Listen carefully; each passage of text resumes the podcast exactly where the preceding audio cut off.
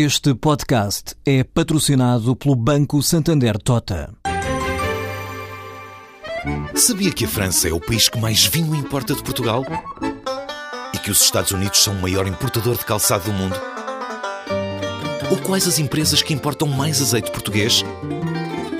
No portal Santander Trade, encontra todas as respostas para internacionalizar a sua empresa, desde mercados a procedimentos, redes de contactos e ferramentas para dinamizar a sua atividade exportadora. Descubra mais em santandertrade.com. Santander Tota, um banco para as suas ideias.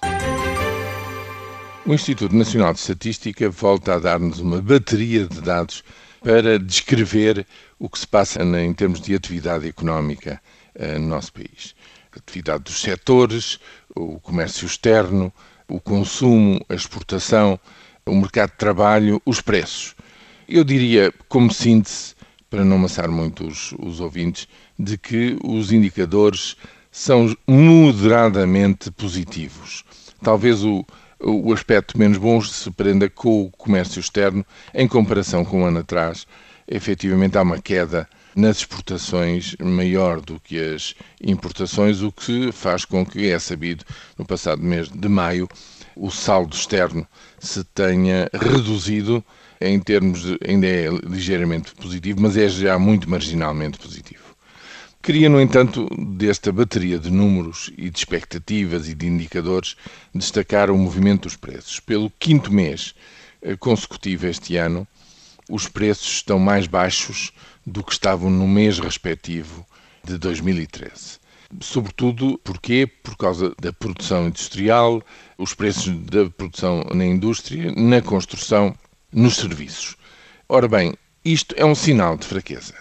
Uh, quer dizer, há aqui um aspecto positivo, que é o facto de os níveis de preços se encontrarem 0,7% abaixo dos preços da área euro. O que é que quer dizer? Quer dizer que, em termos relativos, o movimento dos preços em Portugal está a fazer com que estes sejam mais baratos em termos relativos comparados com o movimento médio dos preços em toda a zona euro. O que é, há aqui uma, digamos, uma margem eh, competitiva através dos preços, que se manifesta neste número, mas é sabido que não é saudável que os preços sejam sucessivamente, mês após mês, mais baixos do que no ano anterior.